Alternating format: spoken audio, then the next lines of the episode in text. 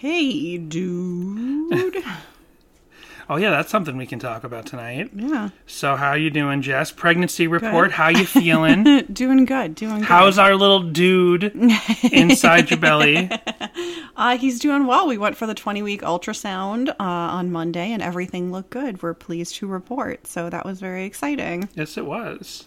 I had been uh, anxious as as you get, mm-hmm. and uh, so it was it was very nice to to see him moving around Yeah, they in should- there and here's a little heartbeat and They should just like have a thing where like you go in every week and like, yep, the baby's there. they're okay. Because like two weeks ago, we were two weeks out from the ultrasound we just did, and Jessica's like, I, I haven't felt him kick yet. Everything said you're supposed to feel the baby kick around this time. I haven't felt the baby kick, and I'm like, oh okay, and I'm like, yeah, I got to be the rock and be like of family and just be like, oh everything is fine. He's in there. He's doing just fine. I don't know. Aren't you supposed to start feeling him kick by now? well, he's there and he's very healthy. Yep. It's amazing all the things they can find And he's kicking and now. tell you with the ultrasound nowadays. Yep. And the creepy little 3D rendering that they give you. so, um, anyway, yeah, we're talking about a. We're, we're still in the cold open, but whatever. I don't know. I'm. I am like work really, really is way too difficult. It's like way more difficult than it needs to be. I just feel like complaining on the podcast. Oh, but I no. I won't. Everybody just turns off immediately. I just it's just so overwhelming and it doesn't have to be this overwhelming. And everyone I work with is very nice, but it's just like the job itself is so unnecessarily complicated. But whatever. That's neither here nor I there. I'm a full grown dude Yeah. because I am working my butt off and I'm incredibly exhausted. And last night I came home, we were like, we're gonna start recording. I'm just gonna lay down, close my eyes, get a little rest, and then we'll start recording. And then I woke up, it was 11 p.m. it wasn't quite, but he had late. He fell asleep on the hmm. couch and then eventually moved into the bedroom. yeah, it's been a rough week. So I don't know. How's everyone doing? We'll just get, we'll just cut to the song. We're doing a Matt Thiessen and the Earthquake song this week. It's called Dude, and it sounds like this. Should've known by now, should've grown into a full size dude.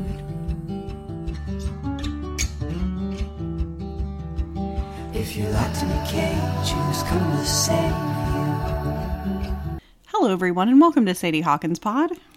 So um I came home. I love the energy. so I came home in a bad mood from work tonight and Jessica was in a good mood and I'm like, no, I know you're in a bad mood, and I did not take it out on Jessica, but Jessica's an empath. She can tell I'm worn out. She can tell I'm strung out on stress. She's like, you know, so she starts feeling it. And I'm like, I didn't want you to feel my anxiety, my being worn out. I'm so sorry.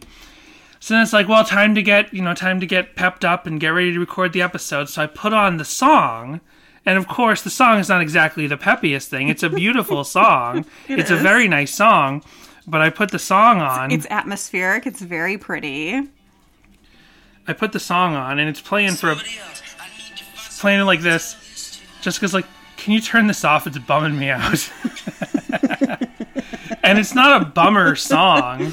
It's just like I had bummed out Jessica, and then the sounds of melodic just- yeah, folk, melodic slow, indie yeah. folk pop really like, made "Oh." Jessica feel glum. And I'm like, I'm sorry. And then she was like, and I was listening to this song earlier today, and I was like, I really like this. Is a nice song. But then my mood ruined her enjoyment of the song. I I think my exact words were, "Danny, turn off this downer ass music." It's not even. It's not even a downer. It's just it's what you bring to it. It's like uh, Yeah. I watched a lot of Siskel and Ebert on YouTube, a lot of old Siskel and Ebert clips, and you can tell sometimes they were just in a bad mood, and they were like, "I don't. This is this is crap." And it's like I'm just in a bad mood. But um, I don't know. And then so Jessica put on a bunch of like Hollister punk and like that genre that I still can't quite pinpoint a name for, but that Sunset Boulevard punk, that mid 2000s Tommy Lee adjacent punk. She put on a like Bowling for Soup and American Hi-Fi and and Simple Simple Plan. So I don't even remember what this song sounds like because all I hear in my head, all I hear in my head is "I'm just a kid," and So I'm like, yeah, this song rocks. It's all about being a kid. Actually, I'm just a kid. Thematically similar to this. Yeah. Gonna be a full side, full grown dude. I, should I put a rave DJ together that? Oh my goodness gracious. Uh, maybe save all of our ears. Do, do we have any top of the show business? We do.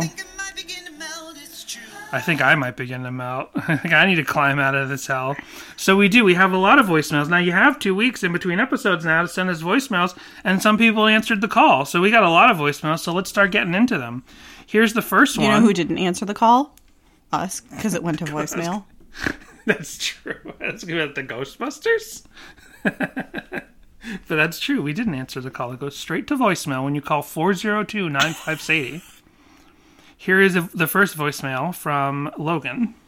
Hi there, this is Logan, and I'm calling Sadie Hawkins Pod because I started listening when I was like four. I was born in 2003. You started listening to our podcast when you were four? What does that make Wow. you? Like six or seven? No, I mean, we've been doing this podcast for 20 years, so. Clearly, you, you started listening to Relient K. But it was just funny, the sentence structure. It was like, you've been listening to us since you were four. Because I listened to a lot of podcasts that have been around for like 10 years, and they're like, people are calling up, calling up and saying, we've been listening to you since I was in middle school.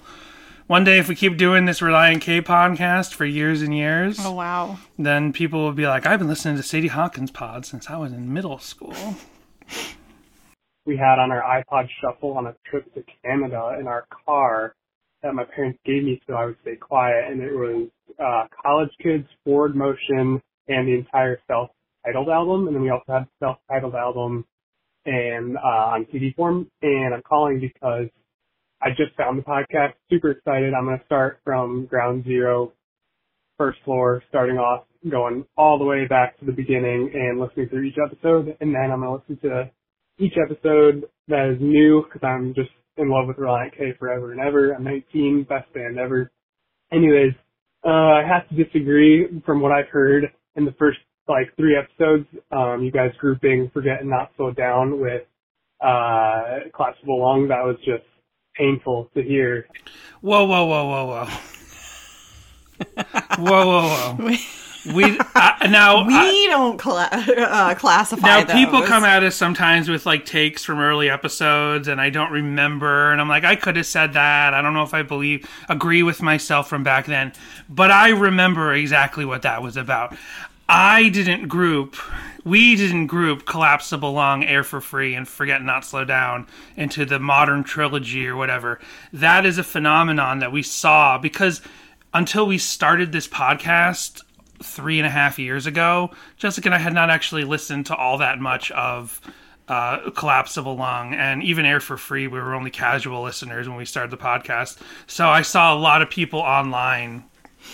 And by a lot of people, like if it's two people, that's still a lot of people. That's too too many. So a lot of people refer to the three modern albums as like a trilogy, and lots of think pieces and blog posts about how they are specifically a continuing story. And I think as Logan listens through the episodes, he'll hear us talk more and more about you know collapsible lung and different opinions on you know how the lyrical themes of that match as a sequel to Forget Not Slow Down. If you don't agree with any of this, I'm not saying that this is or isn't what I believe. I just know that this is p- part of discourse in the fan community. I feel like that discourse, though, has dissipated from the fan community, and I wonder if we're any part of that. not necessarily that we have, like, influenced the thought and removed that idea that the three modern albums are a trilogy, but more like the people who believe that have stopped talking about it because they know I'm lurking in the shadows ready to They're spring. afraid of you. Can I also remember like when we started the podcast? I thought you were going to say just because there is so much evidence out there to the contrary now that they're like, oh, okay, and they've moved on from the theory. Although Logan will hear as we go through Collapsible Lung songs because it's the only album we've finished so far where we're like where we're like everyone thinks this is like a heartfelt true story that these are all true stories like forget not slow down that's nonsense. But then we got more eh, like evidence that like some of those stories from collapsible lung are things he was experiencing. But the idea that it's a thematic trilogy of broken up with your fiance now you're chasing worldly pursuits in collapsible lung and then you come back to the lord and air for free. Like that is just coincidence and that's just people reading it. I don't think that was the intention of matt Thiessen or Relient K but that is a theory a belief that some fans have espoused and we come across those articles throughout the history of this podcast. Anyway let's hear the rest of Next, what logan has next topic to defend ourselves on. I just I just have to get that out there. Forget Not Slow Down is like the best album of all time in my opinion. It doesn't have to be for everyone else, but to categorize it with collapsible lung, that is a blow to the genius of Forget Not Slow Down. Um, so I love what you guys are doing. It's great and no hard feelings. But yeah, I just got to get that off my chest. This is Logan. Hopefully this is a treat for once I finally get to whatever episode this is on. And yeah, thank you guys for doing what you're doing. Well, thank you, Logan. You, Logan calls back with two more voicemails in a second. But I should say, we did probably get a bunch of new listeners because some other top of the show business is that the official Relient K Instagram account Gave us a shout out. gave us a shout out, like dedicated a post to us. Hoopes posted himself playing uh, part of it on uh, 1980 one. one. I don't know. Oh no, he's not listening anymore. He's unsubscribed. Listen, he playing part of it on uh, 1981 pedal, and then he said, "This is to our homies at Sadie Hawkins Pod. Check out their episode on part of it." So I was like. That makes it sound like Hoop probably might have might have listened to the part of it episode, and that makes me need to go back and listen to the part of it episode to see if there's anything bad we said. And I'm like, no, this was a good episode. Like we were, we had very salient points. We were constantly on topic. And now week. we're following it up with this episode. In true Sadie Hawkins pod form. but that was amazing. So thank you to Matt Hoopes for uh, dedicating a post like that. It was Ah, there's no totally reason why he'd listen to this episode. and on Twitter, we were the only tweet on Relient K's Twitter timeline that mentioned that they're at Furnace Fest because he retweeted our talking about them being at Furnace oh, Fest. Oh, that's so funny. like they made posts on their Instagram directly saying we'll be at Furnace Fest. But if you go to D- Ryan K's timeline on Twitter, you'll see we're the only mention from our retweet. I'm like, so Sadie Hawkins pod, the news you can use for Ryan K. And I guess that's another little thing is that they're doing Furnace Fest in September in Alabama. It's a three day weekend festival. We didn't do a whole special episode on it like we did for when we were young. But when we were young had so much confusion around it that we had to do that special episode for that announcement. Furnace Fest is a more established, believed in festival and it's kind of like the um heir apparent to Cornerstone because a lot of like the big. Christian alternative rock underground rock bands will play at it but it's not a christian specific festival. It's just like they book a lot of the christian bands along with other like hardcore metal bands and there's other outliers like the Insyderz are playing. There's gonna be ska bands. Five iron frenzy played last oh, year. Relient k's playing and i think they're like second or third build down for the night that mxpx is headlining. So that's cool. People are asking are you going? And some people may or may not have known that we're having a baby. So i'm like no we're probably not going to fly to alabama uh, when the baby's only a couple months old Yeah. although your parents live in Florida, which I know is not close. I understand the East Coast, but I'm just saying. Especially because they're in South Florida. we go to Florida. You and the baby stay in Florida, and then I drive up to Alabama. We'll be probably in Florida for Christmas time, which is only a few months later when the baby is only a few months older. So let's let's take it one flight at a time. And let's take it one voicemail at a time as Logan calls back. You see that segue? It's a good segue. The best Great part of a segue. segue is when you point out that you made a good segue. Okay, this is Logan again claiming that I need to give evidence and proof why Forget Not Slow Down cannot be categorized as collapsible lung because I just tried again to listen to collapsible lung. And I'll admit, uh, the intro track is good, the cop in my rearview mirror song is very fun and vibey, but Forget Not Slow Down is just so much better. And here are some reasons why. First off, amazing breakup song. I dated a girl for a year and a half recently, and if you listen to Forget Not Slow Down backwards, it's kind of like sad towards the end of the album, and then uh, as you get further on, listening to it backwards, you get onto uh, "You Don't Need a Soul," "Forgetting Not Slowed Down," and all these songs about moving on. And it's just listen to it backwards if you're going through a breakup. It's amazing. No other album can do that for you. That's a very interesting experiment. I like that mm-hmm. idea. Of putting a Yeah. backwards playlist together for the for the album. I guess you would have to like you don't want to listen to if you want it and this is the end backwards, do you?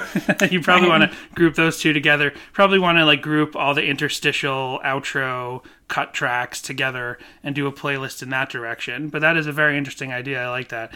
If Relient K ever did a Forget Not Slow Down tour, that would be a really great way to do it. Actually, Oh, yeah. play the album backwards. I mean, they already do the out. We figured it out with Flair and outro that they do those outros ahead of the main song, so they're already they are have some precedent for doing that. And well, it's they're playing it backwards. They should have the Wizard of Oz playing on the screen behind them. That's my claim. And Classical Lung is just electronic garbage compared to the masterpiece of Forget Not Slow Down. And yeah, sorry, there's so much more I can say about it. I used to ride my moped to my ice cream shop job. And because I rode the moped on the back roads, I couldn't take the highway. It took 30 minutes and I could listen to the first six tracks of, uh, Forget Not Slow Down through that breakup ice cream shop drive on my moped someone needs to try that other than me. It's just an amazing experience. That's why this album is the best. Also, I'm moving to California in May, driving from Michigan, and I will be listening to so many of these episodes. I've been telling too many people about how good of a podcast this is with the best band out there. So thank you guys again. Sorry I'm filling your voice box. I just, yeah, gotta get that off my chest. No, Well, we thank appreciate you, and it. good luck with your move. So, um, uh, but again, I don't know that we were ever the biggest collapsible lung apologists. Although it will come out as you go through more collapsible lung songs that you know I'm like giving the album more leeway because Jessica's already annoyed every time we have to do a collapsible lung song. So I'm like, it's not good for just both of us to totally rip apart the col- collapsible lung. So, this is a good time to mention a project that is kind of in the works behind the scenes, but now I'm ready to open it up to anyone who's willing to participate. This is a real thing that we're really doing. Uh, we're trying to put together a 10th anniversary collapsible lung fan tribute. And I've already reached out to some of our listeners who have contributed covers before or who I know have recorded covers for other things before. And if I forgot to reach out to you and we know you're a musician, I'm very, very sorry. It, there's just a couple of DMs that I thought to send out right away. And if I forgot about you, I really am sorry. But we're opening the floor now and I'm completely serious. This is the 10th anniversary of Collapse Collapsible Lung. It is Relient K's most divisive album. Some people, such as Logan, flat out hate it. I completely understand. We have been completely there going through all the songs on Collapse Collapsible Lung throughout this podcast, but I think it would be a very, very interesting fan project to have a bunch of covers in a tribute album format to collapsible lung for the 10th anniversary because it's one it's the last thing anyone would think to do okay? It, so that just kind of makes it fun. It is both ironic and sincere. It can be both of those things at the same time. Just like collapsible lung can be enjoyable but bad at the same time. It can be multiple things. And i think it would be really fun to recontextualize a lot of those songs because i think our number one takeaway by the time we finished collapsible lung is like they're all Matt Thiessen songs. Like even though they have a lot of co-writers and stuff like that, there's in at the very least every song has the bones of Matt Thiessen's songwriting. Like they're all interesting melodies. A lot of the songs, if you squint your ears, so to speak, you could imagine some songs like being moved to forget not slow down or to air for free and people wouldn't be as mad about it and everything. So i just think it would be really interesting to recontextualize these ideas. So the plan is to have at least one cover for every song. We have about half of the album attributed to people who said they're going to cover it but i'm not tur- i'm not turning down duplicates I'm not turning down anyone who wants to get excited about it, doing a certain cover. You can completely transform it. You can do a shit post thing. You can do a completely sincere cover. You could just do the the al- the song the way it is on the album, but with your own production decisions. If you listen to Collapsible Lung and you think, well, that song was good, but the production decisions they made back in 2012 when they recorded it before it was released in 2013, I don't like those production decisions. Here's how I would have done it. Do it that way, and I won't reject any duplicates. And at the very least, like I don't know if we'll do like a bonus CD of the duplicates or just make them bonus tracks after the main sequence of the tribute album but that's the plan. So reach out by DMs. DM's probably better than email. I'm very bad with the email. So reach out by DM on Twitter or Instagram if you're interested in contributing a cover to this project. And we're hoping to have it out in time for the 10th anniversary of the album. That's the plan. I'm already working on the cover, the artwork. So we have one more voicemail from. I thought you meant you were working on your own cover, Danny. Well, I thought about it, but I'm just not music. uh, Like it would be so Should much we work. do like a weird, like Loungelier style one, the two of us? Yeah, I guess, but it's like the least instrument we have a key- we have a keyboard. like we could do a shitpost style one, and where we don't have to worry about the the the, the music. The music, us recording the music is the biggest problem because I'm not musically talented. I'm definitely not like I, I can play some guitar chords and I can play some ukulele chords, but it's not enough to put most songs together. And I don't know how to record these things. we'll see what we can do. Okay, last voicemail, I promised. I uh listened this is Logan again. I listened to the part of the episode and I think you guys really did it justice. Uh other than saying that like sonically Collapsible Lung and Forget Not Sl- uh Slow Down fit into the same category, which I disagree with. The whole conversation of the album as a whole was awesome. It, it opened my mind to the way that Thiessen was thinking um at that time mainly because I watched the documentary, or like the little film on how they made Forget Not Slow Down, which was cool musically, but it was a little shallow lyrically and everything. So I kind of applied all the lyrics to like personal experiences, and I kind of made it my own. But to really hear where Thiessen was at, because I didn't know like his own complicated relationship history at the time of the album, it made it really meaningful. And so thank you guys for making that. And yeah, I just think the whole album represents confusion and uh relationships of ups and downs with uh a breakup and you guys nailed it right on the head and I appreciate it. So so sorry for all of this crap. No problem. Please feel free to call anytime. Yeah, I don't have anything else to say about that last note, but I, I have not, I've never seen that document, the Forget Not Right, Slide I documentary watched from it the beginning. and like, Jessica watched kind of it. gave you the clip notes. yeah, I watched like parts of it when it was on you uh, when it was when you know it was divided up into the video podcast years ago, and some of those ended up separately on YouTube. And I watched one or two of those, confused when I was trying to research the history of the original Relient K podcast. Right? Right. very confusing history, not really like parsed out in a place that can be easily understood. But there wasn't a there was a Relient K video podcast, and then for kind of the second season of that, they just divided up the Forget Not Slow Down documentary. Very confusing. But anyway, now Daniel's calling up, and he has some voicemails. What's up, guys? It's Daniel. I'm just calling about uh, part of it and outro. Um, have some notes I wrote down. Um, the adhesive thing, I think, I don't think it's supposed to be like, oh, look at all these things that aren't adhesives. I think those, I don't think tape and glue are the only things that count as adhesives.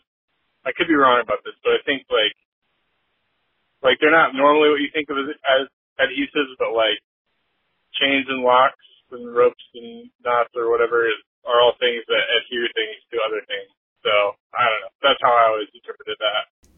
I did put a I did put a poll on Twitter and on Instagram of saying how do you hear the opening line of part of it? Do you hear it as I've been working with adhesives such as chains and locks and nuts and blah blah blah, or do you hear it as I've been working with adhesives as well as chains and knots and ropes to knots and tether and all that stuff? And on Twitter, as I've been working with adhesives as well as etc. One on Twitter, but on Instagram, I've been working with adhesives such as these, is what went on Instagram. So Daniel, I feel like, found uh, a middle ground that I don't think we considered that to say, I've been working with adhesives such as these, but those do count as adhesives. Because it was the genius annotator who said, I've been working with adhesives, and then he lists a bunch of things that don't have sticky stuff attached to them. But I guess now Jessica's looking up the dictionary definition of adhesive. According to the Merriam Webster dictionary, adhesive noun 1. An adhesive substance such as glue or cement. 2. A postage stamp with a gummed back. So, So it does seem like the dictionary definition of adhesive is g- like a g- gluey, gummy mm-hmm. substance. However, I'm not discrediting Daniel's reading of it because lyrics make words malleable sometimes, and like you can uh, be totally wrong. What was that Jewel one? There's one where Jewel said like something. It wasn't affected. Kurt Loder on MTV called her out about it, and like she had used some word like in a completely incorrect way.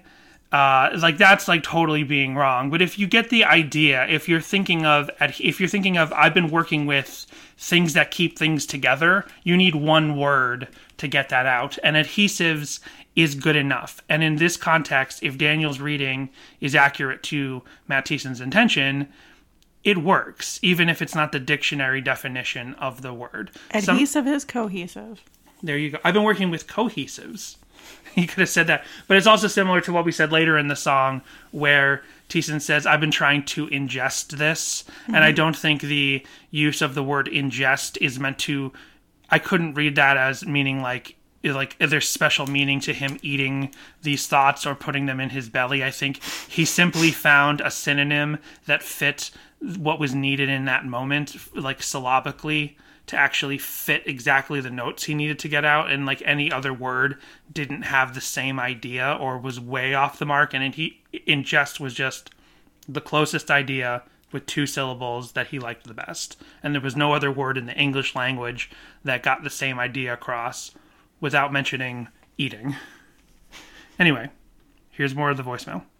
You mentioned Mr. Mom, which I just wanted to say is a great movie. Uh, love that one. Um, Mute City, also, uh, great music. Um, I particularly love the Super Smash Bros. Melee version.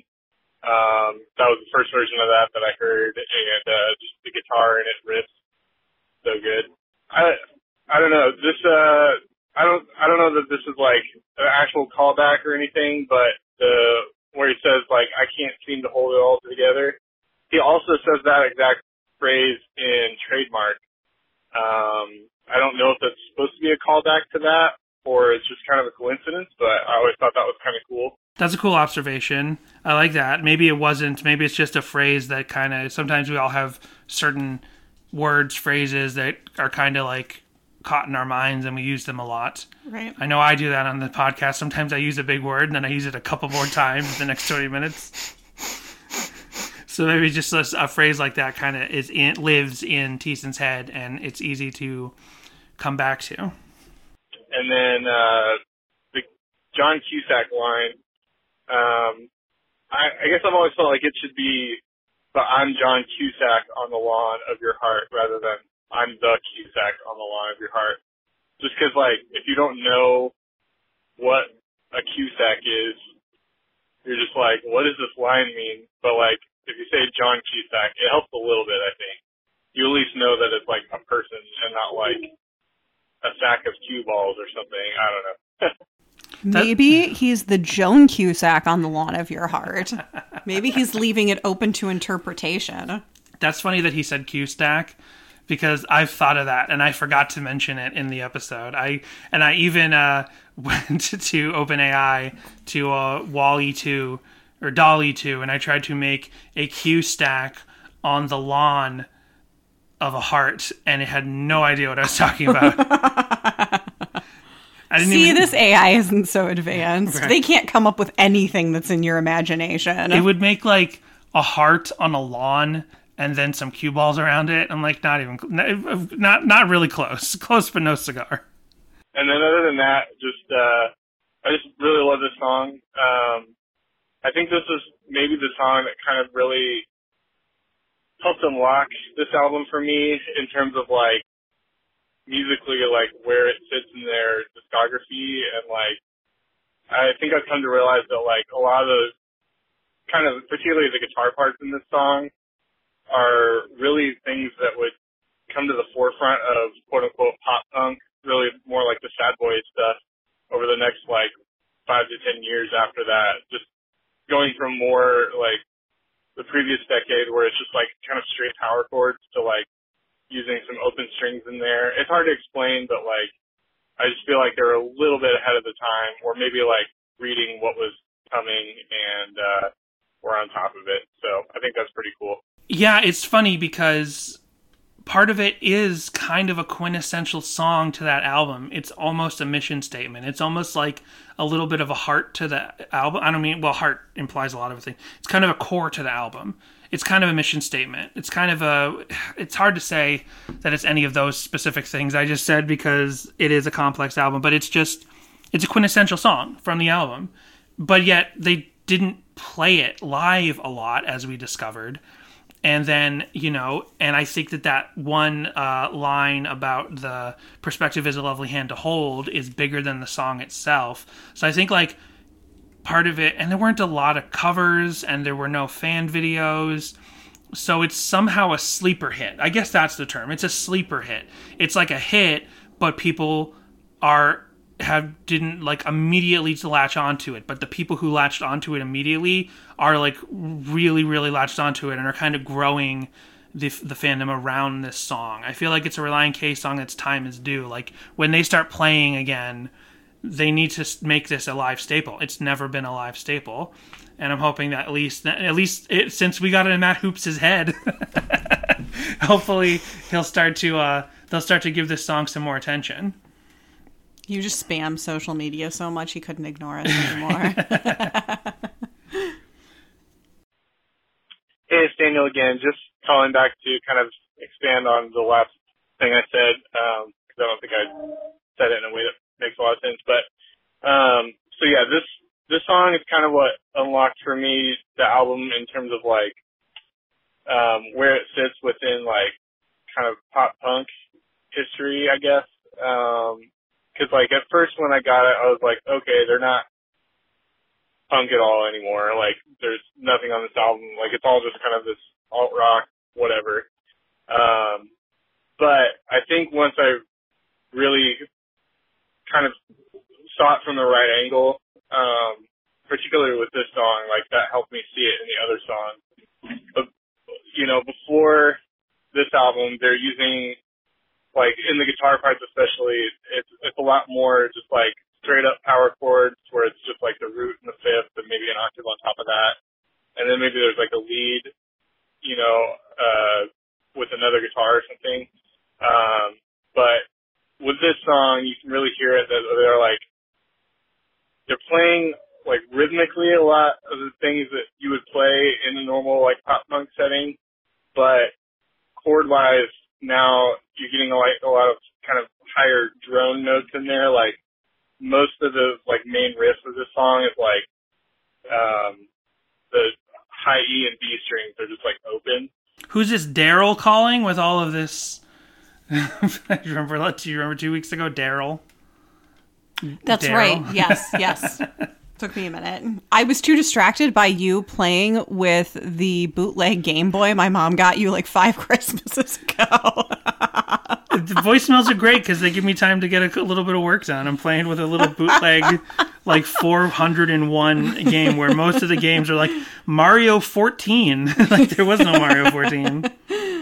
But I am listen. I, I I work better. I listen better when I'm being handsy with something handsy isn't the right word when I'm nope. preoccupying my hands. Not much better. Um, and I, I feel like that's something you start to hear, you know, in this era, like 2009, and going on with like the kind of sad boy pop punk bands, like, um, you know, who, I mean, whoever that is, like maybe the Menzingers or something like that. Like, I feel like this. You know where the Menzingers got their name? Where? they they didn't have the name Menzingers yet, and they were touring in Australia, and they and they their their uh, their tour their uh, their their guy in Australia is like, we'll we'll, we'll go to KFC, we'll go to go to, go to KFC. It's like they make a mean zinger, they make a mean zinger, and then they're like, that's the name, that's the name of the band. Sure, whatever you say, Dan. it kind of is right at the forefront of that era, um, and those kinds of guitar tones and and techniques and stuff like that. Um, a little more emo leaning, I guess, uh, is one way of putting it. Um, so I guess once I kind of heard that in this song, it helped me hear it in the other songs in the album too. It's like, okay, they've just like this album is still there's a lot of punk going on through it um, it's just in this kind of new way that uh, they have not really explored before, and it's more emo adjacent. And yeah, I don't know, it's really cool. They've and they really haven't played that way since then. So to me, it's like so obvious that like this album is like kind of the culmination of like one chapter of their career, which is why I don't subscribe to any of those theories that this is like part of a trilogy with anything after it or anything before it really either. But like, um, yeah, to me it stands on its own. Well, were, were Daniel and Logan like right? in Look cahoots? at that. The, the voicemails tying together. Even though Daniel has one more voicemail. Um, I agree, though. It is like it. It does. It is just so standalone. Yeah. Um maybe we'll leave Daniel's other voicemail for next week. I feel like he had some very salient points and they might be updates. I'm looking through the the read the uh translation. Yeah. But I feel like that was the perfect place to end the voicemails. Um we'll have one more from Daniel next week. Uh no, I know. I know it's not a trilogy. he Daniel wasn't saying that it was, but Logan thought we were saying it was, and it's not a trilogy. I get that. I think the place where I was really shocked to see the trilogy was I saw it on when we started this podcast. I saw it on somebody's like Spotify playlist. They listed like the trilogy or something, and it was the three albums. I'm like, really? And it's uh, because we hadn't ever spent any time looking at Relient. We were just beginning. It was the nascent days of looking at Relient K fan content and even learning what the fans were like. Like we didn't know what the Relient K fandom was like in 2019 when we started this podcast. I had no idea. That's why we bleeped the show. Yep. Because we originally had no idea what our audience would be, and we're like, I guess we'll just bleep it to be safe. And now I would stop bleeping it, but it's just funny that we bleep it. And you know, also obviously over time, the the we've felt more political, and we've talked on topics like being woke ass Christians or whatever, and talked on uh, talked about things like similar touring with them, and a certain sect of their fans were upset about that, and like. I'm not trying to take the piss. I'm just being myself. So some people will listen to us and then they'll just stop listening to us. And I'm like, I'm sorry. I, I still, but I have people who are very conservative that I still love and care about, and I don't just cut them out of my life. So you know, it's I'm just saying, you know, at the very least, I'm saying swears are cool. Jesus doesn't care if you swear. That's right. And if you'd like to hear the swears, you can go over to Sadie Hawkins Pod After Dark. I mean Patreon. Oh, that's and right. you can get them there. At the ten dollar at the top level, Is it really? it's top level Why? because we needed more things to offer the top level patrons. That's a very good point. So I offer the uncensored episodes when they are available, and I list out the timeline of where the swears are. So if you listened to it on this feed and then you were like, "Oh darn it, this episode's uncensored," you can go right to the swears and hear what it sounds like when Jessica says, Sadie Hawkins Pod After Dark. Yeah. "It's gonna never mind." Well, anyway, so uh, speaking of swears. You know, when you grow into a full size dude, you start to you're allowed to swear anytime you Right, want. right. This so is this the week we're talking about "Dude," the opening track Yep. from the Matt Thiessen and the, Matthew Thiessen and the Earthquakes album "Wind Up Bird." from 2018. Uh, Robert Gay also sings on this track. Okay, Yeah. Bobby G, who we want to have on an episode, but we still have tons of songs. He's been on the podcast. That's right. No, that's right. He hasn't been on the podcast. as himself. No, Dermike no. has. His roommate, His Dermike, roommate, yeah. was on the podcast Yeah. for Seen and Heard. Um, but then he turned up at the end for some reason. Oh, gotcha, Yeah, yeah, gotcha. yeah, yeah, yeah. Well, sure, you know, when you're roommates, you're hanging out in the same place. You Yeah. just come by, say hey.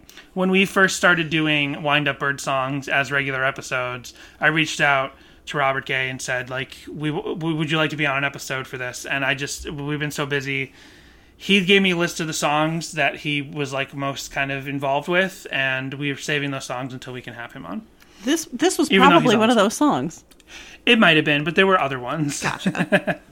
And then when we wanted to do a wind up bird song this week, I was like, let's just go back to Dude because I we skipped this song and went straight to Man of Stone originally because Man of Stone was the big single. Man of Stone's the second track, but the, when you listen to the album, I can tell, I can kind of see how you don't, especially since this is like a folk pop, an indie folky pop type of album, you don't like start it off with a big old with a big with a big you don't start this album with a single. I totally get what the sequence of Dude into Man of Stone is cuz Man of Stone is a bit more of a poppy song. It has some more pop structure, I guess. I don't know exactly if I'm saying this correctly, but it clearly has some more listener friendly, approachable songwriting structure is found in Man of Stone. Whereas Dude is kind of just like a laid back like vibe with some very abstract lyrics, some very weird lyrics at times.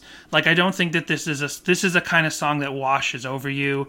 The lyrics are a little I'm not saying they're the weirdest thing in the world, but at their core the lyrics are a little silly, a little weird, you know. So I don't think that this song is a single, but as an album opener, it totally makes sense because it gets you into the vibe, and then you lead that into putting the single as the second track. So initially, when we started talking about these songs, we skipped Dude because as a vibe, it didn't feel like the right way to start talking about these songs, but Man of Stone did. Now we're going back, talking about Dude, I'm kind of seeing it in that lens because the lyrics are a little abstract.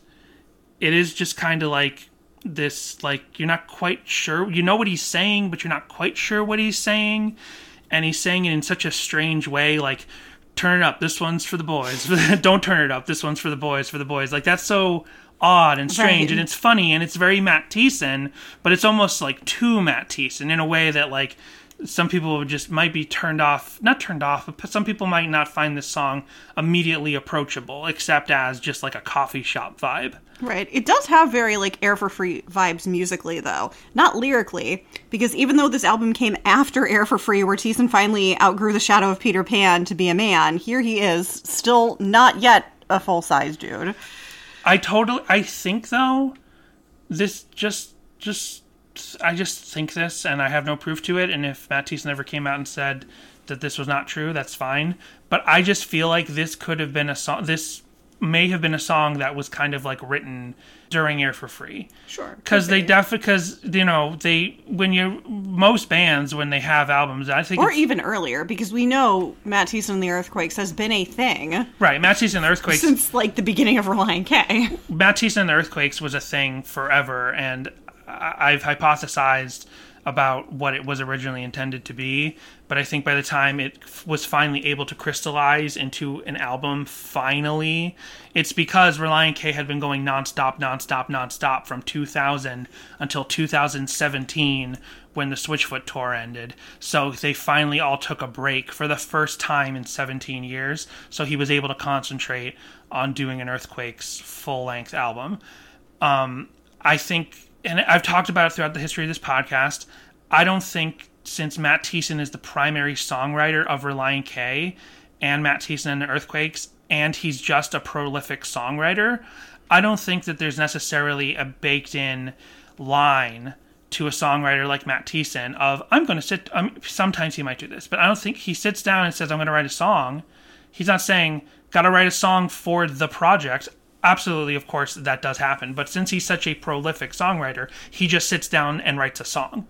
And when the song is over, the song probably speaks to him of this works for Relient K, or this works for the the Earthquakes, or this works for Relient K and the Earthquakes, or oh, I should put this in a drawer because I know I'm working with so and so in a couple of months for that project. Maybe this will be for them, or I'll just put this in a drawer and who knows what I'll do with it. I think that's the kind of prolific songwriter he is. So I can't imagine personally that he just sits down and says, "Time to write an earthquake song, and this will be an earthquake song," and time to sit down and write a Relient K song, and this will be a Relient K song. I think he writes a bunch of songs, and I think that a song like this, "Dude," I think there is circumstantial evidence to say that it was written in the sessions around Air for Free, and you just said musically it kind of feels very Air for Free it has a single word title like a bunch of the songs on air for free. It fits that motif. Man cat god dude. Like it fits that motif. And the theme is kind of in line with some of the themes found on air for free. So i think it's possible that this song was actually written and could have been on air for free. The production would have been totally different if it was on air for free. Because the production here is so indie folk pop down to its core all the reverb all the echoes the melodic uh, singing in the background by robert gay and like the trumpet and all this stuff. If it had been redone for air for free Hoopes would have been involved and it would have had like a little it would have probably ha- it would have more rock. Like there's no rock in this song as we hear it on the earthquakes like the earthquakes this earthquakes album is not a rock album at all. Although early material by the earthquakes was rock material. So that kind of shows how the concept of what is earthquakes material itself is also malleable. That's my thought on what possibly is the origin of this song. And i think it's fun to open this album the first like non-relient k full-length album by Matt Thiessen ever, right? Mm-hmm. Yeah, he, he didn't have any other side projects that were fully his. That was a full album until this one. And to, to open it where possibly there is some of that retained DNA of the previous Relient K project, if I'm on the mark at all about the origin of this song, but to have the production completely washed of any remnants of Relient K rock it's totally rock free, but the melody clearly is Matt Thiessen that you know of from Relient K. Yeah, because he's produced other like artists' albums and written on other artists' albums, but not one where like it. He's never done a, a separate project where he's like the principal songwriter as well as musician, etc. Right, and uh, also the fact that we're doing these songs as individual episodes is something we didn't think about for years into the podcast. And that's because as we were doing this podcast, we were starting to find that connective tissue between certain albums and certain songs. I mean, Daniel on that voicemail just found some amazing connective tissue between Trademark and part of it. Like, we see this narrative of what piece of Matt Thiessen's life he's expressing through his music, and so you kind of get a narrative, almost like a long novel or like a long TV show or a series of books. Like you start to get a narrative, even though it's not really Matt Thiessen, it's just this one particular piece of himself he puts in each song. You start to hear and see that narrative as we were going song by song back and forth across the timeline. So then I started to realize, and it's from something that Josh McTerrigan told us I started to realize, oh, there's more of that narrative, more of that continuity that we're missing by not diving into the wind up bird songs. And it's right here. He's like, I'm not grown up yet. I'm trying to be. I thought by now, I thought by this age, I would be a full size dude. I would be a grown up. He's saying this in a very immature way because what is it? A child, like an 80s child, especially him, he grew up in the 80s, in love with the 80s. Like, when I grow up, I'm going to be a dude. I'm going to be like a WWF wrestler. How do I get muscles like you guys? I love that commercial. Uh, what's that called? It's so I could, so people can go see it. Uh, Mr. Wonderful is in it for the Hulk Hogan training program or something like that. I don't know. We've played it so many times now. there's too many, uh, like you guys. Hold on. Uh, there's too many things. How do I get muscles like you guys? Just gives you like a muscle. Uh, what was it called? The Hulk Hogan training commercial. There it is. Hulk Hogan's Hulkamania workout set. Go to YouTube and type in Hulk Hogan's Hulkamania workout set. Danny loves the opening. Mr. Wonderful! I love this commercial.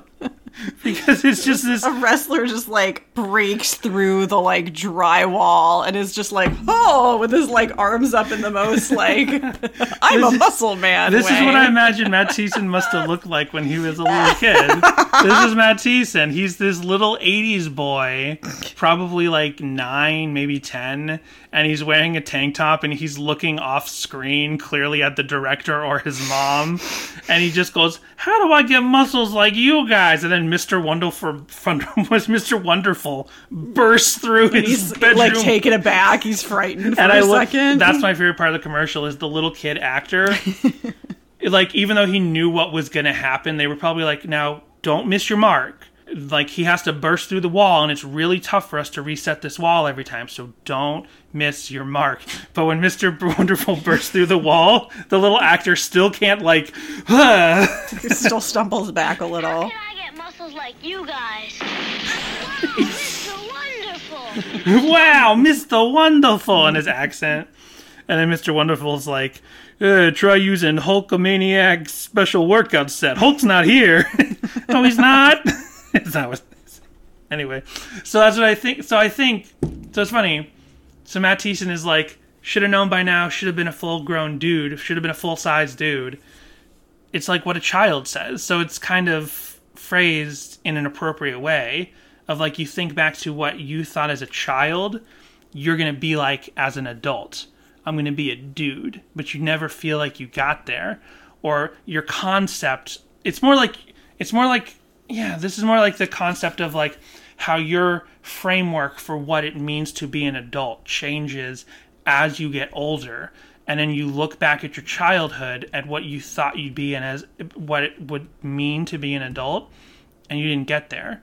But it's not like you just didn't achieve it. It's not like you just fell short. It's not something like generational like i didn't get to where uh, the generations before me thought i should be. It's more like emotionally i never got to that point of i was a kid looking at adults thinking they're so cool they can go to movies on we on school nights like I never got to that point where as I grew, the actual act of growing took away that wonder of me becoming an adult. So he's trying to I think that's what he's doing. He's kind of rephrasing, recontextualizing, relensing his view of adulthood through his memory of what he thought he, being an adult meant when he was a kid. And that really fits along with a lot of the Air for Free uh, material and even a little bit of the collapsible lung material you know that classic trilogy and forget not slow down. And uh, the, yeah this is a theme that he's been thinking about and dealing with and he's talked about on the um yeah tour like his codependency and stuff. He talked about in a couple of different live youtube videos and one night we were at one of them in boston and like you know dealing with you know really trying to work on his emotion uh, work on his self and f- wonder you know, am I where I'm supposed to be developmentally? To actually sit and think about that. Yeah, and it's all in there. It's all in man. It's all in the no, not man. Sorry. Uh, is it man? What's the one? Outgrow the shadow of Peter Pan. It is man. It rhymes. Pan and man rhyme. So yeah, it's all in there. It's all the same thing, right? Very well said. Yeah. What do you think of this song? What do you think of not turning it up? What do you think of a song telling you don't turn this one up? This one's for the boys. Yeah, I don't know what any of that means. I think it's just silly and goofy and fun. It seems silly, and it seems like silly. He's just inverting the trope of, Yeah. you know, you.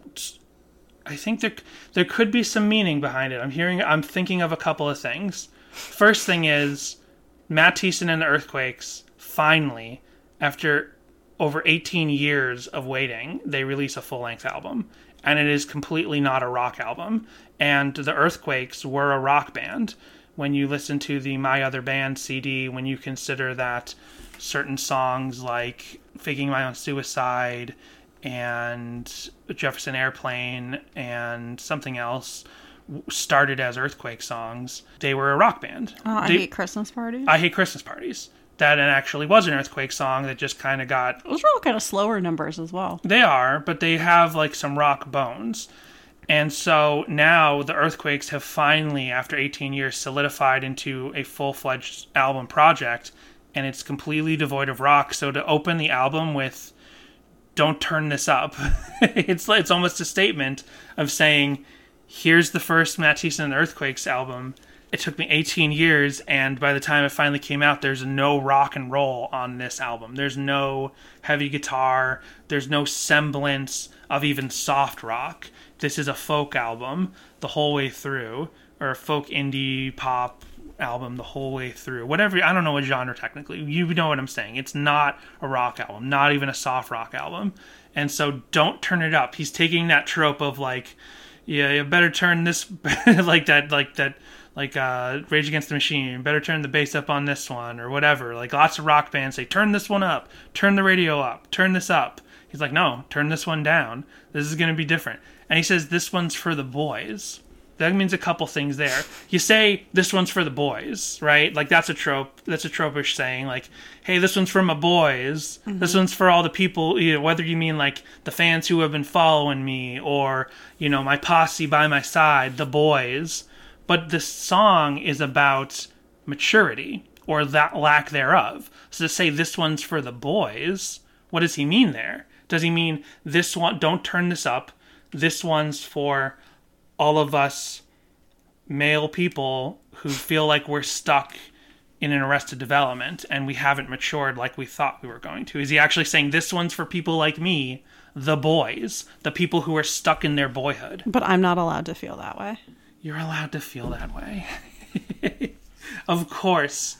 I don't think it's a gender line thing. He's just inverted. He's just taking the trope of this one's for the boys, this one's for my boys, but it's a double meaning of this one's for the people like me who feel they're stuck as a boy or a girl.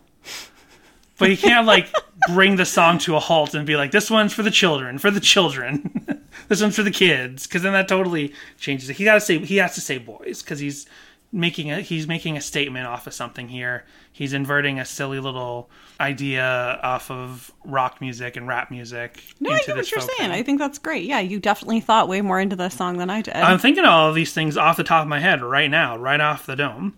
Well, while you continue to think about that, we're going to go ahead and take our break. Thank you so much for listening to Sadie Hawkins Pod. New episodes are released every other week, but you don't have to wait that long to hear more from us. You can join patreon.com slash Sadie Hawkins Pod to listen to our bonus episodes every alternate week. When you sign up, you'll get access to years of backlog episodes, including our discussions of the songs from Relient K is for Karaoke, every chapter of the book, The Complex Infrastructure, known as The Female Mind, as well as other projects and features from members of Relient K.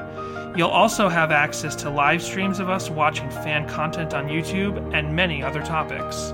When you sign up, you'll receive a welcome letter with guitar picks and stickers, and by making a lifetime contribution of $60, you'll be eligible to earn a special Patreon exclusive shirt. You'll also get thanked on every episode, like our current patrons, who include Charity, Samantha H, number one, Samantha H, number two, Matthew, Bjorn, Emily, Isaac, Kindle, Joshua, Daniel, Jay, Michael, Jimmy Eat Pod, This Might Be a Podcast, Tucker, and Brady. Even if you don't want to sign up for the Patreon, you can still join the conversation by contacting us with your thoughts on this episode, your corrections, and your Relient K memories at our voicemail line 402 95 Sadie or by sending an email to sadiehawkinspod at gmail.com. You can also visit our socials Instagram, Twitter, and TikTok, which are all at Sadie Hawkins Pod, where you can see the visuals we discuss on the podcast each week. And on Facebook, search for Sadie Hawkins Group to discuss our show and Relient K. There aren't a lot of guarantees in life, but I can guarantee one thing. It's very hard to think of what to say at the end of these ad reads. Hmm, true. So, um, one thing that's fun about this song, and you know, I really got to listen to more of the. Uh, what the hell are these things? Oh no. Oh yeah, that's right. I was getting the lyrics ready, so I typed in "dude earthquakes," and you get this guy called Earthquake Dude on TikTok Gotcha. who just gotcha. comments about earthquakes. Because I also saw him on YouTube, and he's just sure. called Earthquake Dude, and he just likes to comment on earthquakes. What is this? Oh yeah, Earthquake the comedian. Oh yeah, I remember Earthquake the comedian. He's in uh, he's in the most unfortunate scene of uh, Clerks 2, Earthquake's a very funny African American comedian. I've been I was a fan of him. I've never seen him live. I haven't seen a lot of comedians live, but he they used to play him on Sirius XM on the stand up comedy channels a lot, so I became a fan of him. And then he turned up in Clerks 2 in the scene where they talk about the name I of the gotcha. cat Gotcha. the, him and Wanda Sykes are the are the African American people who are upset at what they're talking about. I'm not going to say what it is. I don't feel like I need to, but you can go look up Earthquake Clerks 2 and see what I'm talking about. Anyway, I forgot about Earthquake the comedian. Do you think that when Matt Thiessen named the band Matt Thiessen and the Earthquakes, he was inspired by the comedian named Earthquake? Absolutely. Well, anyway, so what I was about to say before I got sidetracked by Earthquake Dude and Earthquake the Comedian was that since this is like a folky album, and especially on this song, as I was listening to it with big headphones, you hear that slide of the fingers across the fretboard. So nice. I love that. And it just rem- makes me mad thinking about how all those were edited out of Anatomy and Two Lefts. How all that human element, all that nice feeling of like hearing the guitar frets and the fingers sliding up and down, they were meticulously edited out for how they sound on streaming. There was somebody who I don't know, uh, Matt Hoopes replied to him, who had never listened to. I think he's someone with a lot of followers. I hadn't heard of him before, but he was he tweeted out at Matt Hoopes his like, "Hey, are the mixes on Spotify different?" and Matt Hoopes was like, "Oh yeah, I think so." and then Daniel was like, "Yeah, they are. I would kill for you to put the original mixes yeah. on Spotify." Yeah, instead of the gold versions. And then somebody replied and explained like the gold, you know, exactly as we would have explained it. The gold versions are this, and they were redone in 2006. And I was like, people out there doing the Lord's work, so we don't have to. People out there proselytizing that the 2006 mixes of albums two and three are not nearly as good. Somebody replied and said they thought they were better. It's just put them both on there. Put them both on there. Yeah. Don't don't don't George Lucas it. Don't George yeah. Lucas it. That's the really strange part. You know the other band that's done this exact same thing? Megadeth. It's true. Relient K, do you want to be considered like George Lucas or Dave Mustaine, the worst aspects of those two creators, where you wipe out the original vision? Be a jo- be a Steven Spielberg. Danny, is that the worst part of Dave Mustaine? let's stop. Let's let's let's analyze what you not. just said for a But second. be a be a Ridley Scott or a Steven Spielberg, where you you tool around with All the, the versions. but you make all the versions available on on home media. Even though you can't see any previous version of Blade Runner in the theater, they Ridley Scott will not allow them to play in repertory theaters. You can still get the original versions on home media. And Steven Spielberg specifically, I think it's even if you go and see ET on streaming now, it's the original cut. You can't even, I think you have to do the work to find the early 2000s redone cut of ET with the digital effects added and stuff like that. So come on, just, and it's also like the way that Relient K was sneaky about it on streaming. And they're like there's no even sneaky about it when the CDs were released. The fact that like you buy the gold edition and yes some of them have the slip covers but some of them it just looks like a copy of Anatomy of the Tongue in Cheek looks exactly the same. But oh you open it up and oh this color is a little bit different and that color is a little bit different. And you open up a co- copy of Two Lefts and oh it's just the blue truck cover oh, but the snake is missing. it's so sly. Mm-hmm. Like the way they replace the gold mixes. Like, just just say it. Just 2006 mix. Anyway, the Beatles do it. They're like they. You go on Spotify for the Beatles, and there's like five different mixes of every album. And the, the modern mixes are actually better, especially when you have earpo- earbuds in. It's like painful to listen to the original '60s mix of some of the stereo versions of. I mean, the mono they intended for the mono versions, but it's like you listen to the stereo mix of some of the later Beatles albums on earbuds, and it's painful because like the mixes are like moving around your head in really like nonsensical ways. Come on, Gotee. Let's get the original uh, The original songs back, mixes back on Let's there. get the original mixes and the gold mixes. Yeah. Put them both there. Cut I out know the you don't want to lose your song counts. That's yeah, cool. cut out the hidden tracks because then you'll get oh more. boy. No, Danny. It's all part of the same thing. I know, but it's going too far. But one step at a time. Baby steps, You'll Dan. get Baby they'll steps. get more song counts for the last songs on the albums if they cut the hidden tracks out. That sounds like more work for them instead of just being like, why, yes, here is our media. Put this on the thing. Good point. And with that, we're going to take our break. We already took our break. okay, when I type in "dude earthquake" lyrics, it's not enough. I'm gonna have to type in T-Sen. Did you have the lyrics? Like there are. I do are. have the lyrics. Yeah, it's on Genius. Okay, so let's go through the lyrics. Are there any annotations? Uh, no, it just says, like, in bold is when uh, Thiessen and Robert Gay are both singing versus the rest of the time when it's just Thiessen. This one's. Oh, you want to read through it? Oh, whatever. Okay. This one's for the boy. Well, this one's for the boys, so I better read it. You're right. This one's for the boys. Don't turn it up. Don't turn it up. Turn it up. Don't turn it up. This one's for the boys. Don't I turn it up. prefer uh, Relient K over Matt Thiessen and the Earthquakes because even though there's mood rings, it's still less sexist. Oh, and Vanessa, I forgot. You know what? Never mind. Chorus. Should have known by now. Should have grown into a full size dude. If you're locked in a cage, who's coming to save you? Makes sense. Just kind of an abstract mood piece. Just kind of getting the ideas out there. This one's for myself. I'm on the brink. I need some help. I need to see somebody else. I need to find someone to tell this to. Is he talking about psychiatric or counseling care there? I hope he is. I think that's the way to go. Now we had our episode about uh, Therapy? we took we, well there was therapy oh. and then we took prescription drugs. Look what good that oh, did. oh, yeah.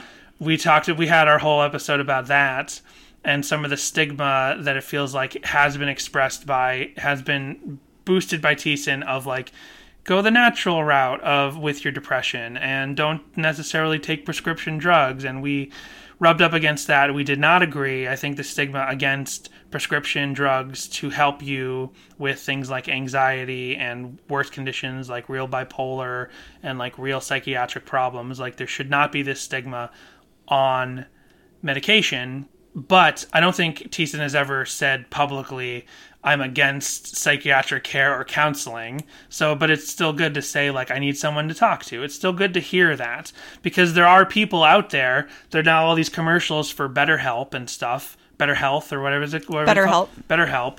Like, there is stigma against even getting a psychiatrist, which is like the bare minimum that you should be doing. Like, sometimes you do need medication just to take some edge off to, like, help like sometimes it's literally a physical thing in your brain that prescription drugs well attributed pres- prescribed prescription drugs will help you with but at the very least get someone to talk to talk talk it always helps. And it's great that a lot of advertising nowadays is kind of removing the stigma for that because it is you know whatever. Anyway should have known by now should have grown into a full-size dude if you're locked in a cage who's coming to save you I don't Mental health is very important, is what Danny's trying to say. Yes, mental health. That's the phrase. I don't know how you found the strength to let me figure it out. Should have known by now. Should have never had a doubt. Should have never had a doubt. So another little abstract moment, kind of or alluding to something. I don't know how you found the strength to let me figure it out. I don't think he's talking about God there. Could be. But I think he's probably just talking about like people in his life who have had to deal with all the ebbs and flows of his ability to uh, have interpersonal relationships. We know that this is a fact because it is constantly in his his lyrics for 18 years at this point. To say like interpersonal relationships are hard, and he doesn't just mean with girls. So to say to some of the people in his life, I don't know how you have the strength to help me figure this out. Like you've been maybe maybe this is what he's saying. You've been putting up with me for a long time, and you showed a lot of strength while you helped let me find and figure out what I need to figure out. Uh, Ellie Schmidley also sings on this, which I forgot to note. That's earlier. right. Uh, she also sings on a lot of the other tracks on here as well. And then the outro is the chorus again. Should have known by now. Should have grown into a full size dude with Thiessen and Robert singing, and then Robert and Schmidley and Thiessen singing. Different melodic in and out of the three of them, all kind of whining and not whining, winding their way through the, the harmonies. Much like a bird. Yeah, the wind wind up up bird bird. is the winding of the harmonies. I don't think so. I don't think that's what it's Um it's a very beautiful song, very nice, very simple, very abstract. As I kind of said when we started talking about the song, it's kind of just a mood. It's kind of a simple mood that gets a very simple core idea into your head without beating you over the head with the idea because I don't think the idea here is to like absolutely get across the idea. I think that's been uh, that's a lot of Relient K music. I think a lot of Relient K music, uh, you know, for better, not for worse, but for better, a, a lot of Relient K music gets across very clear ideas, even if there are avenues to debate some of those ideas. They still get those clear ideas across. I think the music here is more abstract and it kind of gives you a tone. It kind of gives you a general emo- emotion and it gives you a broad idea of what he's talking about. And even as I tried to zero in on ideas looking at these lyrics specifically, I'm not standing by any one specific interpretation that I have. I think that this is deliberately intended to be as wide open as possible. Unlike some other Relient K music, which, you know, I harp on, I only see it this way, and this way is correct. And then we make fun of some song unions people for seeing it in a way of like, really? But I think here it's just it's meant to be totally wide open. Very nice song. Very, you know, core idea of a Bad Friend Thiessen song. It's some core DNA for some Matt Thiessen Relient K themes, but in a totally different structure than totally different structure, totally different production style, totally different songwriting style than we might be used to. Not totally different songwriting style, but different production, different instrumentation than we're used to with Relient K. Yeah. Yep. So for deep dive, I, I have a Jesus Freak Hideout review, but I feel like we did that one last time with Man of Stone, so I'm going to skip it for now. Um, I am going to pull up the Merlot 23 blog because they go into the Ooh, a song. nice glass of Merlot while you're listening to Wind Up Bird. Um, Matthew Thiessen, the Earthquakes, wind up bird, twee, and then they have the T in parentheses, pop, Danny's favorite word. Sweet. Artist Matthew Thiessen, the Earthquakes, album Wind Up Bird, year 2018, grade B minus. In brief, it's actually not that far of a stylistic leap from some of the mellow material on Relient K's last album to their lead singer's first solo album. While I enjoy the clever indie baroque pop arrangements and witty wordplay, I have to admit that only a handful of Thiessen's songs on this album continue to stand out in my mind, beyond the initial novelty of hearing him do an acoustic record. And then he just they just go into a lot of detail on uh, different things. I'm just going to jump down just a little bit. Uh, for all of my effusiveness about the mellower instrumentation and the pretty little arrangements, though, I had to admit that this album felt a bit of a diet snack compared to the magnum opus of Air for Free. At 11 tracks and 35 minutes, a lot of these songs might seem to have witty wordplay and the aw shucks charm we've come to expect from Thiessen, but some of them breeze by so quickly that they barely register. My level of interest waxes and wanes rather profoundly over the course of this brief little album, peaking when the vocals of Thiessen and his frequently employed backing vocalists Ellie Schmidley and Robert Gay dovetail beautifully with a light but catchy beat. Drums on this album are played by Darren King of former Mute Math fame, if you can believe it. And just the right mix of auxiliary instrumentation to turn an otherwise bare bones song into a brief burst of, kale- of a kaleidoscope of color.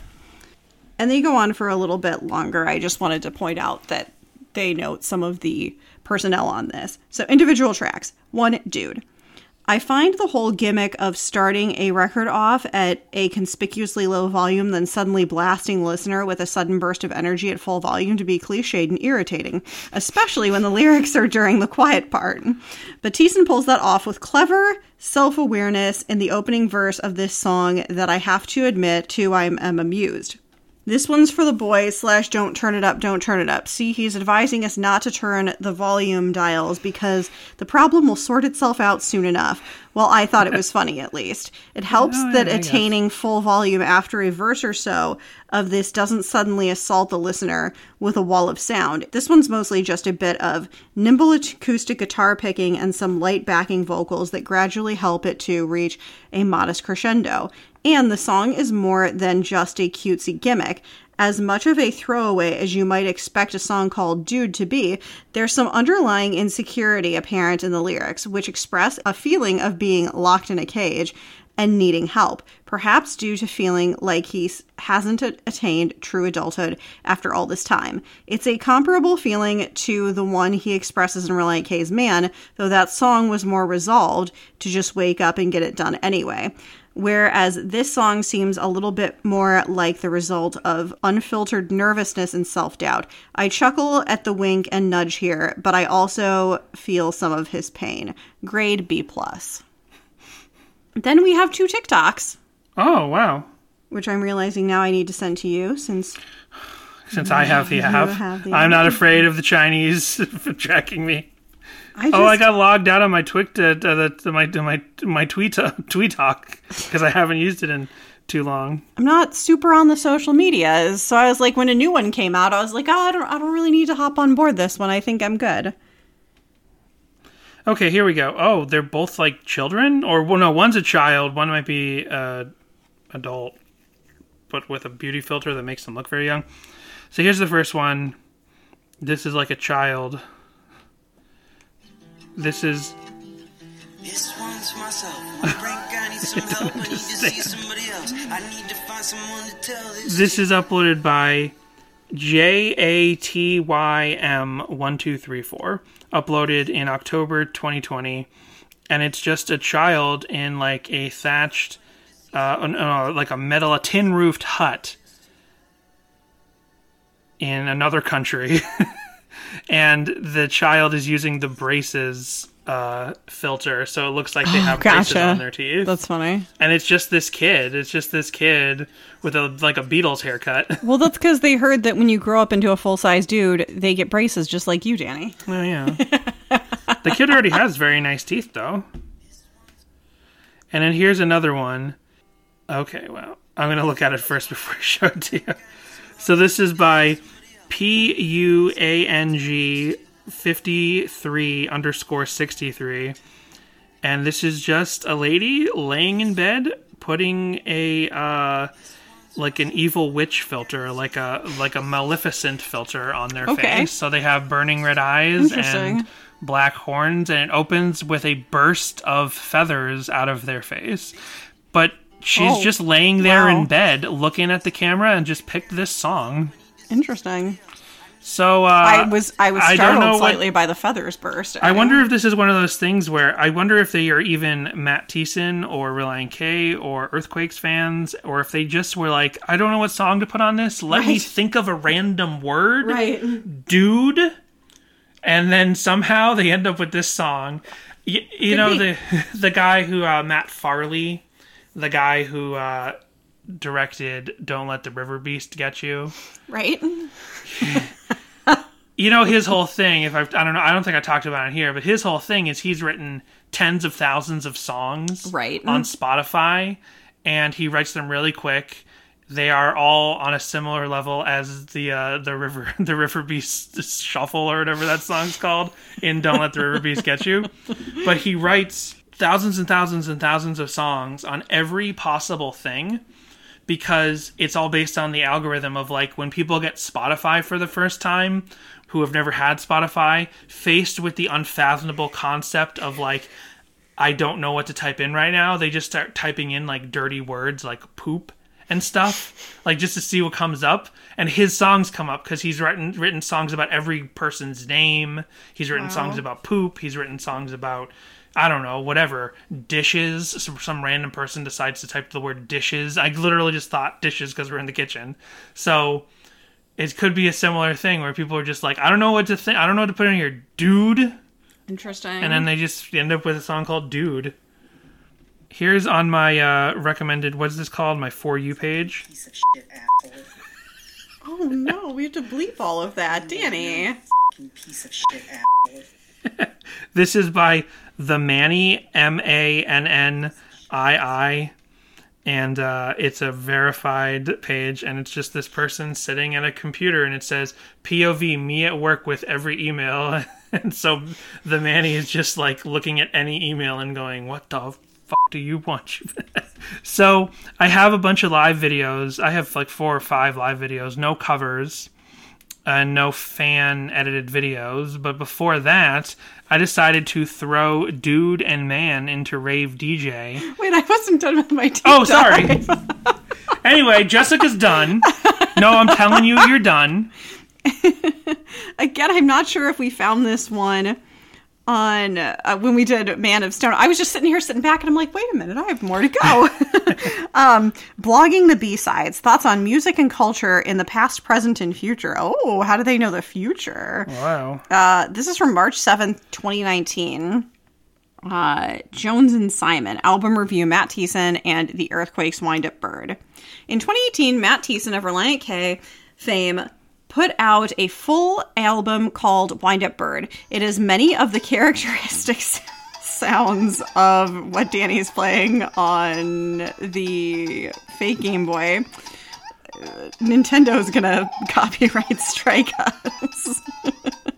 It has many of the characteristic sounds of what fans love about Relient K, but there's also a bit of a mood shift in Thiessen's writing with this new project. We'll explore that a bit here. Opening tracks Dude and Man of Stone both hit with a powerful pop rock sentiment.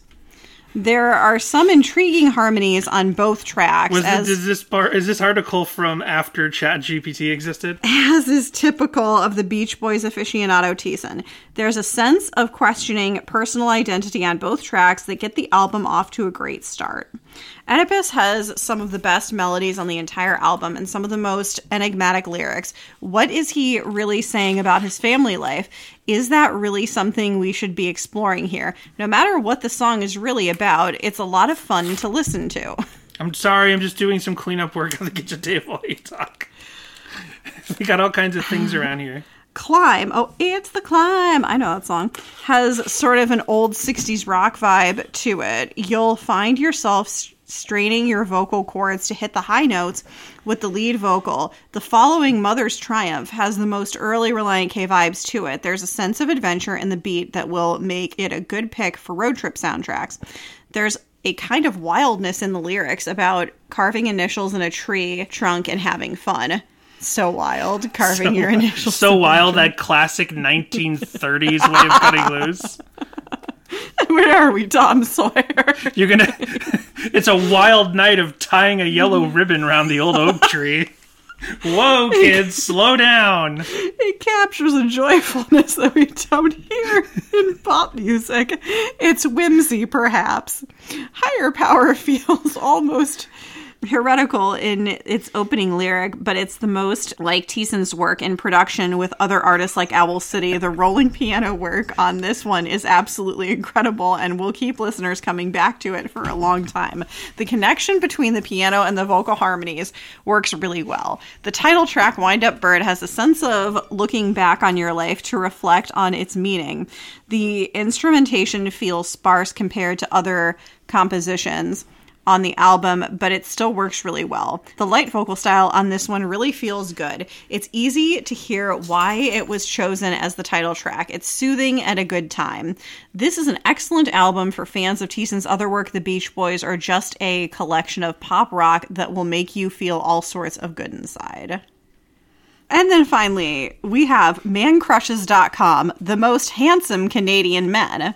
Matthew Thiessen ranks number 2,822nd among the most man crushed upon celebrity men and ranks 5,447th among all celebrities on the top celebrity crush list. He was named one of the most handsome amber eyed men, the most handsome Canadian men by our Man Crush Monday bloggers. Matthew, Just another man crush Monday. Matthew Thiessen is straight. He has blonde hair. Scroll down and check out his short and or medium blonde hairstyles and haircuts. Thank you, mancrushes.com. So what do you have for us this week, Dan? Well, I was saying so before I was so rudely interrupted. What I was saying was I put dude and man in Rave DJ and I did not listen to it. So let's see how this turned out.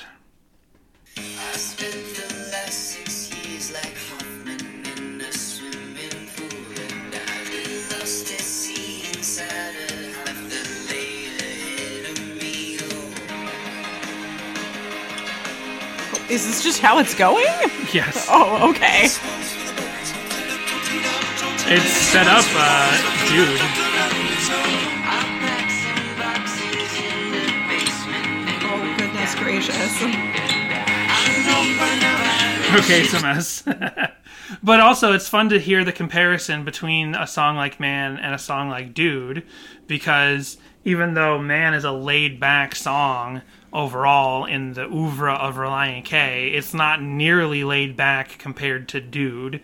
And that just kind of like shows you the difference between how, you know, Air for Free is a rock album and Wind Up Bird is not a rock album.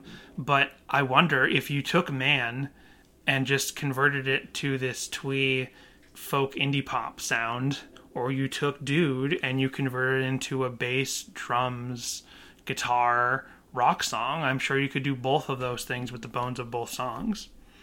But Rave DJ is not capable of, of uh, giving us that specifically. So uh, let's see some Matthew Thiessen and the earthquakes. I didn't save because there were. I I did the whole uh, YouTube deep dive, but I'm like, oh, there's only five videos here. I'll find them later. I got a little lazy. I didn't bother copying them over. Unprofessional. It's very professional. It's professional when you think about how I was like, my time is better spent on other things.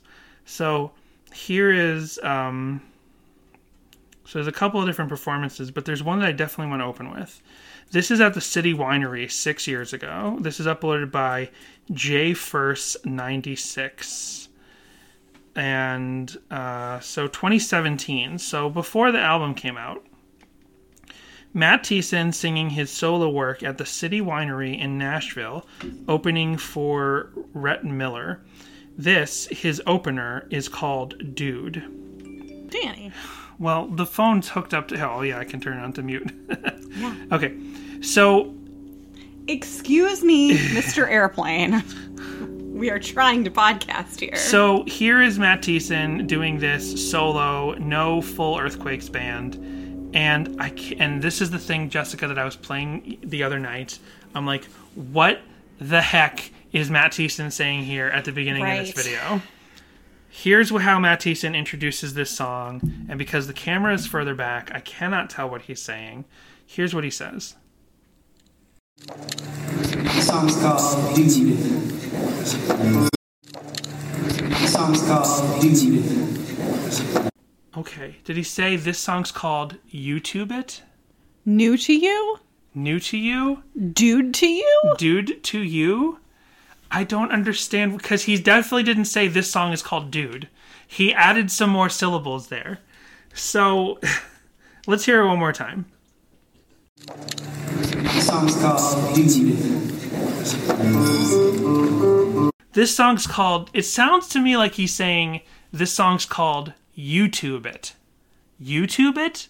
I guess he means like this song's gonna end up on YouTube because J First ninety six is recording me over there. I don't know. He didn't say this song's called Dude. I mean, wonder what is he saying? I can't tell what he's saying. But also, when I was listening to this the other night, I couldn't even tell that he could possibly be saying YouTube it or whatever he's saying. It literally didn't sound like human words. He's like, "This song's called Jidjit." This I listened to it a hundred times. I could not tell what he was saying. One more time. The song's called Dude. And then the audience, which is small, it's just a, like a small acoustic winery show.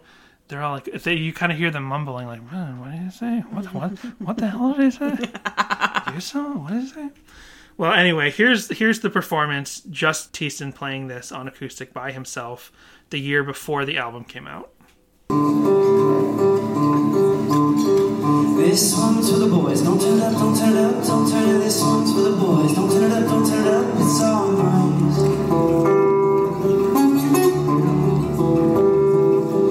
This one's for the boys, don't turn it up.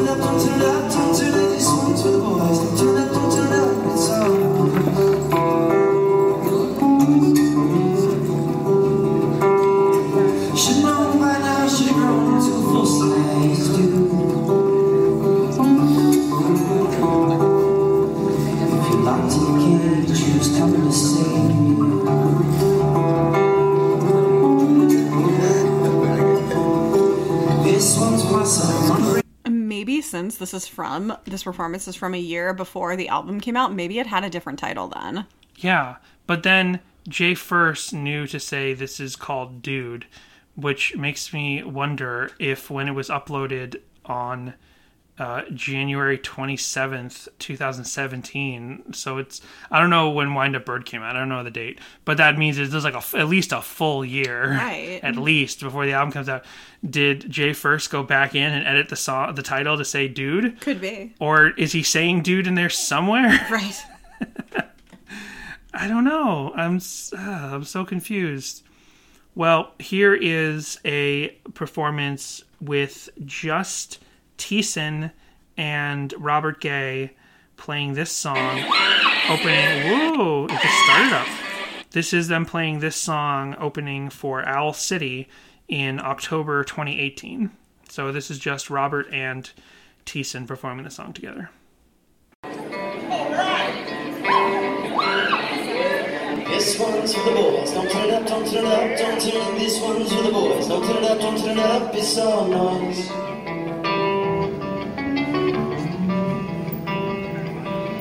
This one's for the boys. Don't turn it up, don't turn it up, don't turn it. This one's for the boys. Don't turn it up, don't turn it up. It's all noise.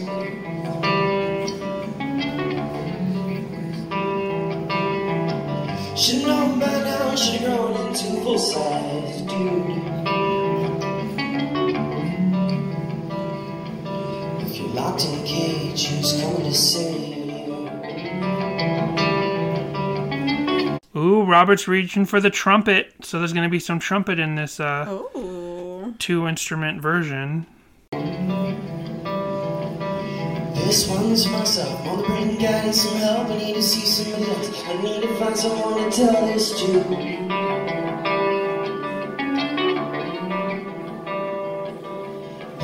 It's just a nice doo underneath. But it would Oh, have been funny if he was if I was like, I didn't even hear it. so- yeah yeah it's just it's slowly building underneath. But it'd be funny if you just took it out of like do do do do do do do do do do do. This one's myself. On the brain, guidance, some help. I need to come out of this hell. I think I might be getting out. It's true.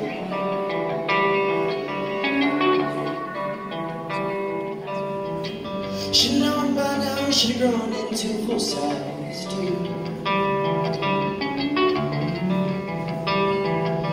If you're locked in a cage, who's coming to save you?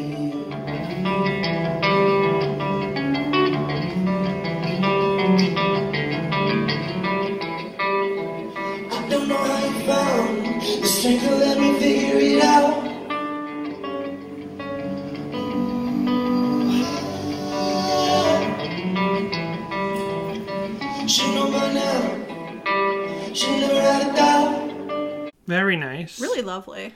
Yeah. And then there's a version that doesn't come with a video. It just seems like somebody recorded it audio only.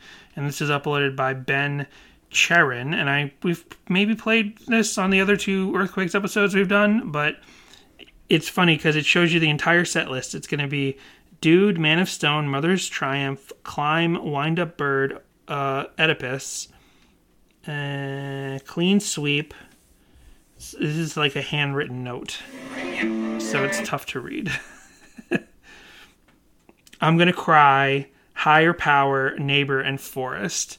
But it opens. The show opens with dude. So yeah, the the image is just like a picture of a handwritten set list, and like an arrow is gonna move down as each song is played. Gotcha. And this is uploaded again by Ben Ben Charon. So I didn't listen to this. I don't know how many instruments are involved. This is live at the Nashville Villager Tavern, uh, July 29th, 2018.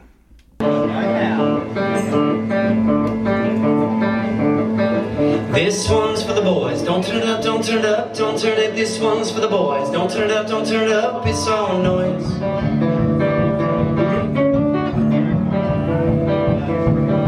This boys. Don't turn up, don't turn up, don't turn it. This one's for the boys.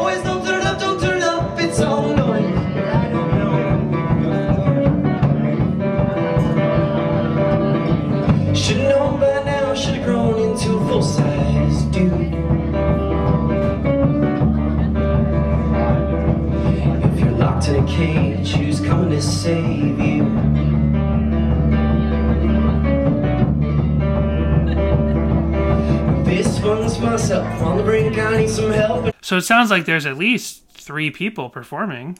Yeah. You got some drums in there. Um, yeah, it's very nice. I wish there was some more video of like a full band version, but I think that's all the live versions. While we were playing that cover, Jessica's like, I think we've only done two. Or yeah, am I calling you out here? I think it's funny. Oh, it's time for Danny's annual bus toss. it's the bus toss with Danny and Jessica. Jessica was like, I think this is only our second Earthquakes episode. I'm like, no, I feel like we've done three. And since I was on YouTube watching the video and we're our episodes are on YouTube, I like I typed in Sadie Hawkins Pod Earthquakes and I was like, there it is. We did Daydream, we did Man of Stone, and now we've done Dude. And what are we doing next time? We'll just keep the Earthquakes train rolling. oh yeah, we didn't. We're trying to pick a song before each week, and now we don't have a song for next week picked. Oh well. Uh, these are the kind of things you expect to do when you're an adult. You grow up, you become adult, you become a full size dude. You're supposed to pick the song for next week before you start recording the episode. But I forgot. Uh, anyway, that's live versions of Dude. It's very nice. It's just it's a laid back, stripped back song. Very simple melody, very simple instrumentation. On the album, it's very lush. There's a lot going on. I'm sure there's a ton of Pro Tools tracks to get this together. But the fact, you know, it's just on guitar or just guitar and trumpet or just guitar and some percussion, like it's clearly just a very simple. Uh, melodic thing that kind of just rephrases itself over and over and just kind of like glides you like a little like a little lullaby. But yeah, and I think it's a I think it really works as an opener because it's not meant to capture you. It's not meant to like the ki- like kick off or one I'm waiting for. It's not meant to just or uh, whatever some other openers. Forget not slow down. It's not to meant to like capture you immediately. We're rocking. It's like no, this is a totally different version of this kind of Matt Thiessen music than you might be used to in a full album format we're gonna glide we're gonna glide you into the, we're gonna guide you into this that's for Sadie Hawkins Rod. That's right. we're gonna glide you into this music. on keeps making this hand motion over and over again. I like I like I'm doing this come hither hand thing. Like my Yeah. fingers are my fingers are folding as I'm like, come on over here. Anyway, It's a very cult leader of you. I don't think you know I haven't listened. I have listened to this album from beginning to end a couple of times, but because I'm not as in tune to this style of music, it's hard for me to remember how this album flows. But I think that's what I'm hoping for as we kind of like focus on one song each time. That I'm getting a better piece of. I'm getting a better picture of this album as a whole, and then hopefully I'll start to, you know, really frame this mu- this kind of music in my mind in a more concise way where I can understand it and listen to it and enjoy it better and not just be like the way I enjoy jazz and stuff where it's just like oh it's just on in the background you know like really kind of really get into it. Um but I totally understand how this is an album opener in a special way for an album like this.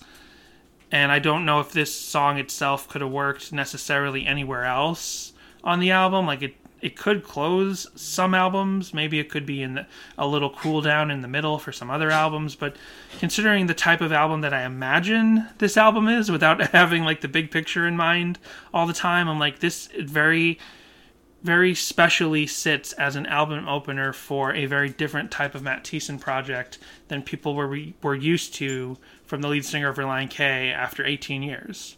So I think this is a very interesting sort of mission statement, very interesting sort of way to guide you into the project overall. Again, I'm going to need you to save those hand gestures for Sadie Hawkins Rod.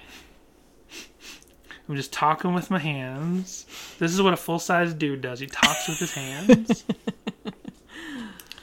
so uh, we'll be back, I guess. Oh, what, Jessica? What do you think Uh-oh. of this song? Do you like it Oh. more the same or less than last time we did this? Uh, than before we did this song? I think I like it about the same.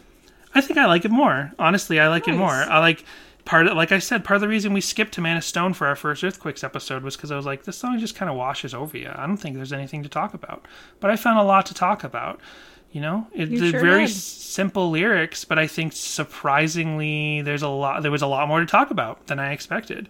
I had all this stuff backed up, like we were going to talk about "Hey Dude," Right. Like I thought we'd have nothing to talk about with this song. And now it's almost been two hours. And I, oh my gosh, We're at an Yeah. hour we could have talked about Dude Ranch if you wanted. We could have talked about all kinds of things, but no, we didn't. Uh, uh, who's that YouTuber, Dude Perfect or whatever? I don't know anything about him. But anyway, is that as a YouTuber, right? Or was that the? w- d- w- Uh, hold on. It sounds like a thing. I think that's a thing. Yeah, Dude Perfect is a is a YouTube comedy group. I've heard of them, but I've never seen them. Well, that's our engineer letting us know that we've run a little too long and it's time to end the show. So thank you all for listening. Stay safe and healthy out there. And check the social medias for what's the next song in two weeks.